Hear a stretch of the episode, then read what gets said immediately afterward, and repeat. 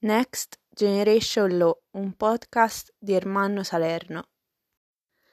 Seconda puntata: Cyber Security e insicurezza informatiche. Bentornati nel nostro podcast. La puntata di oggi ha un argomento molto interessante, che è la sicurezza informatica e come essa può proteggere i nostri dati personali. Se nella puntata precedente avevamo visto che cos'erano i dati personali e perché avevano molto a che fare con la nostra vita, oggi cercheremo di capire come proteggerli. Bisogna partire però dal punto ultimo che avevamo trattato nella puntata precedente, ossia che tutti i dispositivi, tutti i software, tutto quello che abbiamo intorno è oggi interconnesso. Un telefono è collegato al wifi, il televisore, la smart TV, è collegata a sua volta al wifi, ma se andiamo a salire anche le applicazioni che abbiamo sul telefono sono collegate ad altri gestori, ad altri soggetti, server delocalizzati e a loro volta quei server sono gestiti da altre parti, da altri sistemi intelligenti, da altri algoritmi, da altri software, fino ad arrivare sempre più in su alle dimensioni macroscopiche della gestione dei servizi pubblici essenziali, se vogliamo, eh, pensiamo all'energia elettrica, pensiamo alla gestione dell'acqua, pensiamo alle telecomunicazioni o il sistema sanitario nazionale, quello che volete. Anche questi sistemi, questi servizi pubblici essenziali sono tra di loro connessi perché al loro interno ci sono degli algoritmi, dei software, per esempio eh, sistemi intelligenti come SCADA, che servono a gestire, che servono a produrre in modo efficace ed efficiente il servizio eh, di, di specie, ma soprattutto questi software, questi sistemi intelligenti sono tra di loro connessi in quel luogo quasi metafisico che abbiamo chiamato l'altra volta cyberspazio. Questo cyberspazio, che è una sorta di dimensione, mm, cerchiamo di immaginarcela come una dimensione all'interno di della quale tutti i dati personali e non circolano, dove tutto finisce, una sorta di imbuto gigante, dove tutto arriva da parte di tutti i software, i dispositivi tra di loro connessi e quindi anche le nostre vite. Detto questo, come possiamo difendere i nostri dati personali in questo gigantesco imbuto?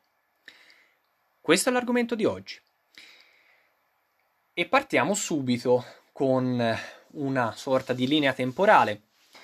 In passato, quando c'erano dei biglietti, delle lettere, della roba scritta a mano sostanzialmente, non c'era neanche bisogno di immaginarsi grosse misure tecniche di sicurezza di quelle lettere, di quei biglietti.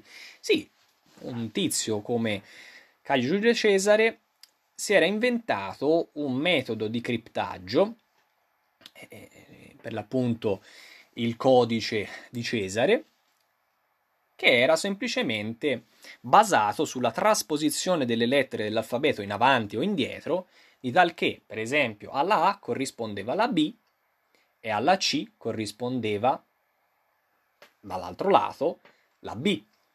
Quindi questo permetteva di scambiare le lettere tra di loro e rendere la parola, le frasi, il testo incomprensibili a chi volesse rubare quell'informazione. Da qui, metodo dopo metodo, si è voluto lentamente impiegare la matematica e più nello specifico i teoremi di Fermat sui numeri primi per crittografare al meglio i messaggi che lentamente andavano digitalizzandosi. Il metodo che ha avuto più successo nella seconda metà del secolo scorso, siamo negli anni 70, Nel 1976 Diffie e Hellman inventarono due crittografi eh, americani, due sostanziali matematici, inventarono il sistema, il cifrario asimmetrico, cioè composto da una chiave pubblica che tutti potevano vedere, una sorta di eh, codicino, eh, una sorta di eh, informazione pubblica che permettesse di decriptare il messaggio, che tutti potevano vedere, cui era connessa però una chiave privata, se vogliamo. Cioè, nella prima iniziale idea, nella metà degli anni 70, le chiavi o i cifrari asimmetrici erano composti da chiavi pubbliche e chiavi private. Le chiavi private avevano una funzione molto importante. Servivano a codificare i messaggi spediti dal mittente e spediti a loro, a loro volta dal destinatario. Domanda e risposta, immaginiamoci così. Queste due chiavi private in mano ad Alice e a Bob, cioè i due personaggi, il mittente Alice e il destinatario Bob, possiedono due chiavi private, generate a loro volta autonomamente l'una dall'altra. Cioè, Alice e Bob non conoscono la chiave privata di Alice e la chiave privata di Bob reciprocamente. La chiave pubblica serve per decriptare entrambe le chiavi. Questo sistema fu eh, reso più eh, chiaro e più efficace con l'algoritmo RSA, che deve il suo nome ai matematici ricercatori dell'MIT di Boston, Ronald Rivest, Adi Shamir e Leonard Adelman. Essenzialmente il meccanismo di funzionamento è lo stesso che abbiamo detto prima, ma per spiegarlo ancora meglio, perché mi rendo conto che non ci si è capito niente, ho immaginato un esempio molto semplice. Visto che veniamo da un periodo di feste, pensiamo ai regali di Natale, fatti con Amazon, ovviamente periodo catastrofico del Covid, costringe due fidanzati a farsi regali tramite Amazon. Quindi con i pacchi che devono arrivare a casa. E immaginiamoci che eh, i due fidanzati spediscano i pacchi a casa della mamma suocera, della mamma della fidanzata e la suocera del fidanzato, in modo tale che tutti arrivano lì, tutti arrivano dalla mamma suocera. Benissimo. Il problema è che, trattandosi di regali di Natale, il regalo fatto dal fidanzato alla fidanzata eh, lo conosce solamente il fidanzato, viceversa, e non vuole farlo scoprire, ovviamente per non rovinare la sorpresa alla fidanzata, deve rimanere un segreto il contenuto di quel regalo. Viceversa, lo stesso si può dire per la fidanzata, cioè i regali per il fidanzato non devono venire fuori, non si devono scoprire. Però c'è un problema. La mamma suocera. Lei è l'unica che riceve ovviamente i regali e può smistarli correttamente. Può dare i regali giusti al fidanzato, può dare i regali giusti alla fidanzata, la figlia sostanzialmente. Bene, allora, torniamo all'esempio di prima. La chiave pubblica è la mamma suocera. Perché la mamma suocera riceve le informazioni separate da parte del fidanzato, genero, e dalla parte della fidanzata, figlia, di quali siano i rispettivi regali. Cioè, chiaramente il fidanzato dirà alla sua suocera: Io ho fatto alla mia fidanzata, nonché tua figlia, questi regali a, B e C. La fidanzata, nonché figlia della mamma, dice alla mamma: Guarda, io ho fatto al mio fidanzato, al tuo genero, i regali D e F. Detto questo, la mamma, la chiave pubblica, conosce tutti i regali, dalla A alla F. In questo senso, quindi, la mamma è la chiave pubblica e i due fidanzati sono le chiavi private, perché chiaramente ognuno conosce i suoi regali soltanto, non anche quelli degli altri, quello degli, dell'altra parte. In questo caso, quindi, la mamma è in grado di smistare correttamente al fidanzato di dargli i regali suoi e alla figliola fidanzata i regali di lei, senza mischiarli, senza che quindi il fidanzato vada ad aprire per sbaglio un pacco eh, contenente il regalo per sé da parte della fidanzata e accada lo stesso a parti invertite alla fidanzata. Cioè, essenzialmente questo è il meccanismo di funzionamento delle chiavi asimmetriche. Una chiave pubblica che serve per decriptare le due chiavi private del messaggio del mittente e del destinatario, la domanda e la risposta di Alice e di Bob, i due fidanzati in questo caso. Questo è il meccanismo di funzionamento che, grazie a un crittografo Marlin eh, Moxie Spike, oppure mh, mm, chiamato anche eh, in un altro modo, ma noi non lo sapremo mai perché ha uno pseudonimo, è uno pseudonimo questo di Marlin, eh, Marlin Spike, Moxie Marlin Spike. Essenzialmente lo troviamo tutti i giorni su WhatsApp.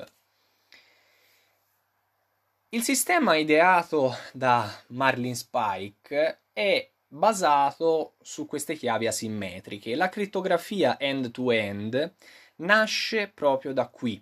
Nasce dall'idea che Alice e Bob autonomamente generano sul proprio WhatsApp una chiave privata che, deco- che va a codificare, che va a criptare il messaggio che invia a Bob. Bob a sua volta, quando riceve quel messaggio, usa la chiave pubblica per decriptare con l'impiego anche della sua chiave privata quel messaggio che gli arriva.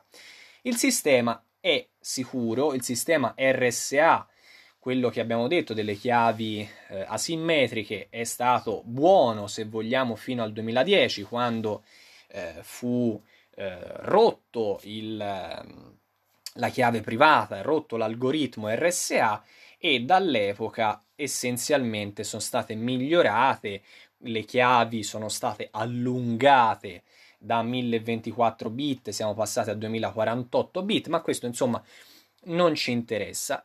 Quello che è importante è che WhatsApp va a WhatsApp potrei dire, ma eh, altre eh, applicazioni, altri metodi, ma WhatsApp è quello più immediato, va a criptare il messaggio da un punto all'altro della conversazione. End to end. Questo è un meccanismo fantastico perché chiaramente impedisce finanche a WhatsApp stesso, ai gestori di WhatsApp e oggi a Facebook, di vedere i contenuti delle conversazioni.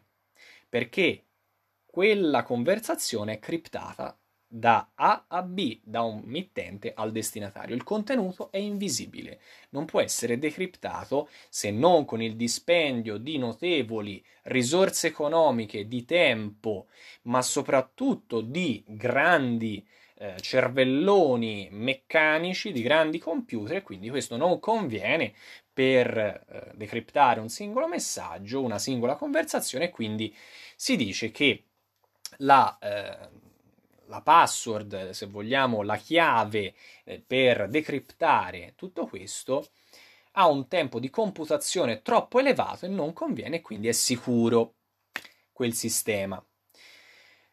Ma quello che è ancora più importante è che in realtà non è poi così sicuro questo sistema perché ci sono i cosiddetti metadati, che sono gli elementi di contorno a quella conversazione.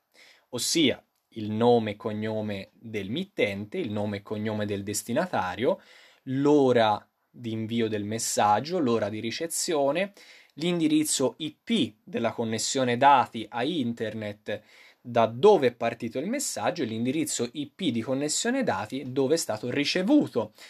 Andiamo così avanti all'infinito, sostanzialmente per quanti metadati possono essere raccolti, un po' come i vecchi tabulati telefonici.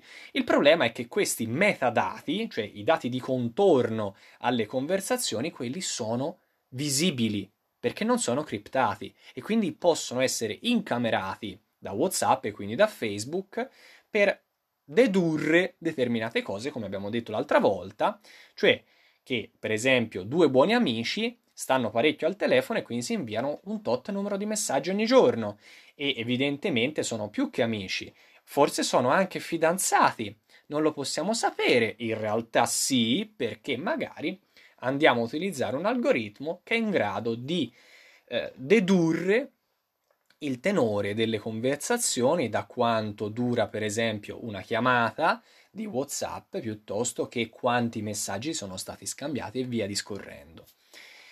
Questo è uno dei punti deboli della sicurezza informatica, cioè la crittografia vale fino a un certo punto arriva fino a dove comincia la vulnerabilità del sistema. Dobbiamo immaginarci un sistema, un software piuttosto che un computer, piuttosto che una grande eh, industria, piuttosto che un sistema per il servizio pubblico essenziale di riferimento, come un cerchio chiuso, un circuito chiuso.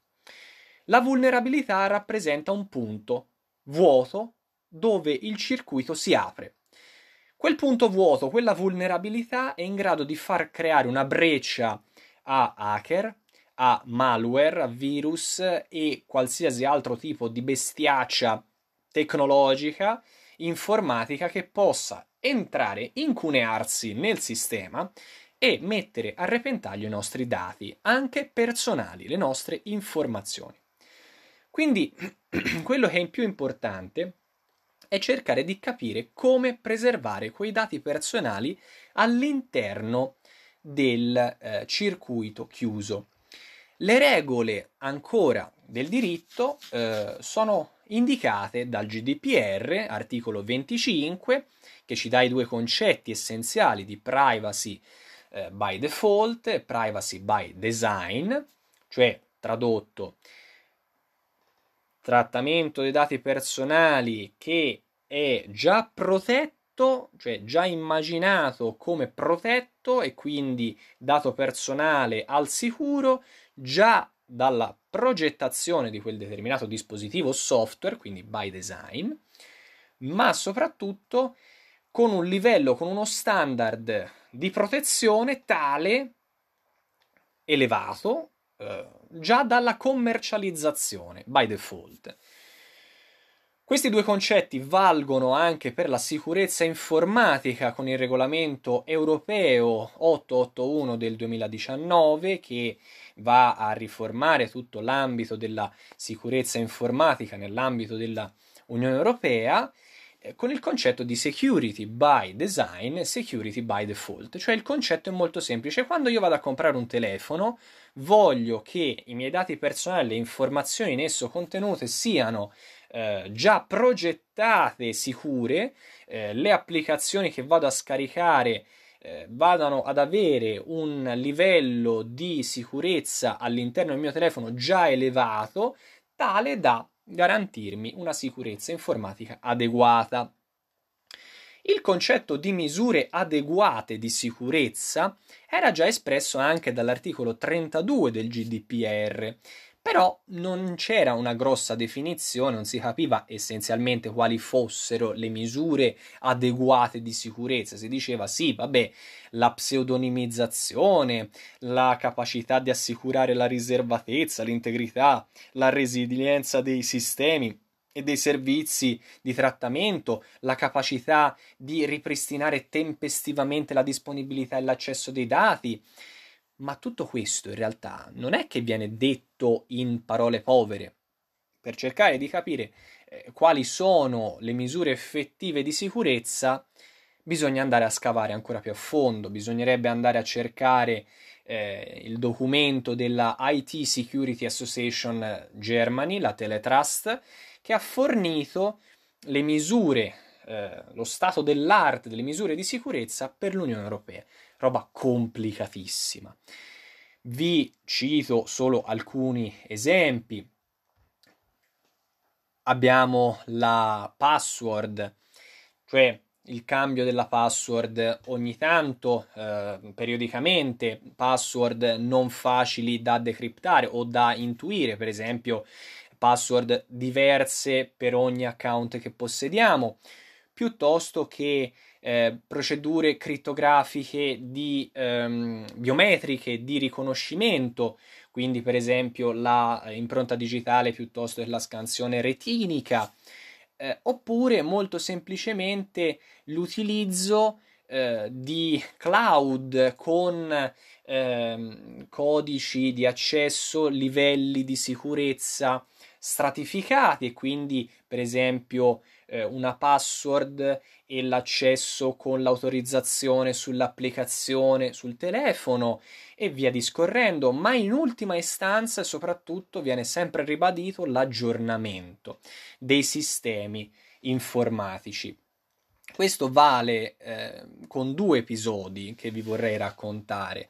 Cioè aggiornare le patch di sicurezza, cioè il, i, i sistemi di sicurezza interni al dispositivo di riferimento, il telefono piuttosto che il computer o il tablet, serve a evitare spiacevoli situazioni che sono purtroppo accadute in passato eh, e ve le vorrei raccontare, come per esempio il ransomware eh, ransomware è un, una bestiaccia informatica del tipo worm, eh, un virus, mm, parliamo in parole povere, che si incunea nel sistema informatico, nel computer, va a bloccare e congelare i dati, le informazioni, le cartelle e quant'altro del computer, le blocca, le congela e il malcapitato deve pagare un riscatto per scongelarle, per decriptarle, altrimenti vengono distrutte allo scadere del tempo dato.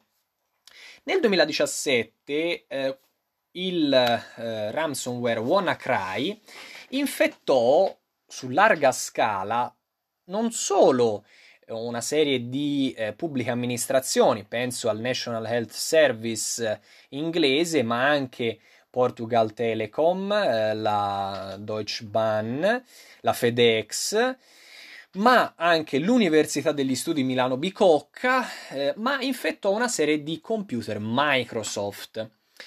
Uno dice eh, Microsoft è più debole. No, in realtà non è così. Eh, infettò quei computer Microsoft perché i computer Microsoft non avevano fatto l'aggiornamento della sicurezza, delle patch di sicurezza. E quindi Chiaramente le persone che non avevano fatto l'aggiornamento vennero infettate da questo ransomware e vennero costrette a pagare alcune centinaia di dollari per decriptare i file contenuti nel dispositivo. Chiaramente se avessero installato eh, gli aggiornamenti di sicurezza, probabilmente il worm, il ransomware WannaCry sarebbe stato eh, respinto. Ci dobbiamo immaginare l'altro esempio, secondo me importante, è il corpo umano. Il corpo umano possiede delle difese esterne ai virus, ai batteri, a tutte le bestiacce eh, che possono esistere in questo pianeta e non solo, delle difese esterne che possono però ovviamente venire superate. Quindi si passa al secondo livello di sicurezza, che è il sistema immunitario. In un periodo di Covid, ovviamente parlare di sistema immunitario è quasi scontato, però ci dobbiamo immaginare il sistema immunitario come una seconda linea di difesa, un secondo livello di sicurezza. Se viene superato anche questo livello, chiaramente il corpo umano reagisce con la febbre. Detto altrimenti, il corpo umano reagisce con una serie di meccanismi che possono portare alla espulsione o alla distruzione del virus, del batterio. Di tal che il corpo umano, macchina perfetta da questo punto di vista, produca alla fine, a valle di tutto l'attacco, una immunità, una immunizzazione. Questa immunizzazione non è altro che l'aggiornamento delle chiavi di sicurezza, l'aggiornamento dei sistemi di sicurezza, cioè il riconoscere fin da subito, by design, by default, le bestiacce, i virus informatici e non tutto ciò che ci vuole attaccare. Immaginiamoci quindi la sicurezza informatica come questo, cioè come un circuito chiuso che dobbiamo difendere in tutti i modi. Il problema di fondo, e qui mi avvio a concludere, è che la tecnologia di attacco spesso è più avanti della tecnologia di difesa. Ecco che allora possiamo e dobbiamo mettere in pratica alcuni consigli che anche la Teletrust ha dato, ma anche l'ENISA, l'Agenzia Europea per la Sicurezza Informatica, ma più in generale qualsiasi autore che si occupi di sicurezza informatica, cioè cambiare le password ogni tanto, non, usia- non, usare password scontate, non usare soprattutto le stesse password per tutti gli account, usare differenti livelli di sicurezza con anche dati biometrici, per carità, ma di fondo aggiornare i sistemi di sicurezza interni al dispositivo, aggiornare le patch di sicurezza. E soprattutto non essere scemi, non fare gli stupidi, perché uno dei sistemi classici per introdurre questo genere di virus informatici è il phishing, eh, una sorta di gioco di parole per la pesca fatta con mail e quindi link al loro interno che rimandano a siti eh, improbabili da cui vengono scaricati automaticamente dei file che infettano il computer oppure ancora delle mail che vanno a eh, indicare al malcapitato delle procedure da seguire, per esempio per il proprio conto corrente, e quindi l'invio di soldi a loro volta, eh, in compenso un bel virus in regalo. Questi sono semplici accorgimenti che possiamo fare tutti noi. Uno potrà dire: Sì, ho capito, però l'altra volta hai detto, eh, ma dando l'impronta digitale per la sicurezza del telefono o per lo sblocco del telefono, concedi quell'impronta digitale al gestore dell'applicazione o al gestore del telefono. Va bene, è così. E allora ci dobbiamo difendere soprattutto da agenti esterni, malcapitati, hacker, criminali. Se noi andiamo a guardare chi fu il soggetto responsabile del WannaCry del 2017 contro Microsoft Windows, è possibile l'attribuzione ad hacker della Corea del Nord. Questo è Wikipedia che lo dice.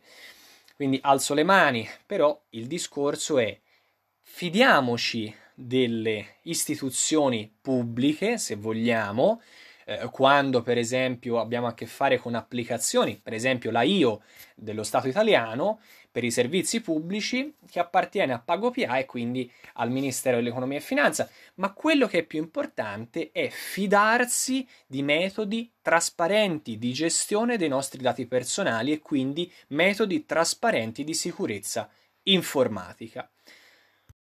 Per poter vincere l'insicurezza informatica non ci sono soltanto questi consigli, ma c'è anche e soprattutto la regola d'oro di implementare le misure di sicurezza affinché siano sempre più adeguate alle bestiacce informatiche di oggi. E il consiglio finale che vorrei darvi è quello tratto da un brano dei Daft Punk del 2001 che si intitola Harder, Better, Faster, Stronger. Più duro, migliore, più veloce, più forte. La nostra sicurezza deve essere così. E quando dice nel testo eh, farlo più duro o farla più dura, farla migliore, farla più veloce, ci rende più forti, più di sempre, ora dopo ora. E il lavoro non è mai finito, non smetteremo mai e non dovremo mai smettere di implementare le nostre misure di sicurezza, perché è così che si proteggono i nostri dati personali, perché sono nel cyberspazio, in quell'imbuto gigante. È lì che dobbiamo proteggerli, ma con misure che possano essere sempre più adeguate con la nostra igiene informatica, con quei consigli basilari che vi ho dato prima, ma soprattutto con l'implementazione, affilando la lama ogni giorno o ad ogni ora del giorno. Harder, better, faster, stronger. Così possiamo cercare di difendere i nostri dati personali e vincere le nostre insicurezze informatiche. Grazie per aver ascoltato, un saluto da Ermanno.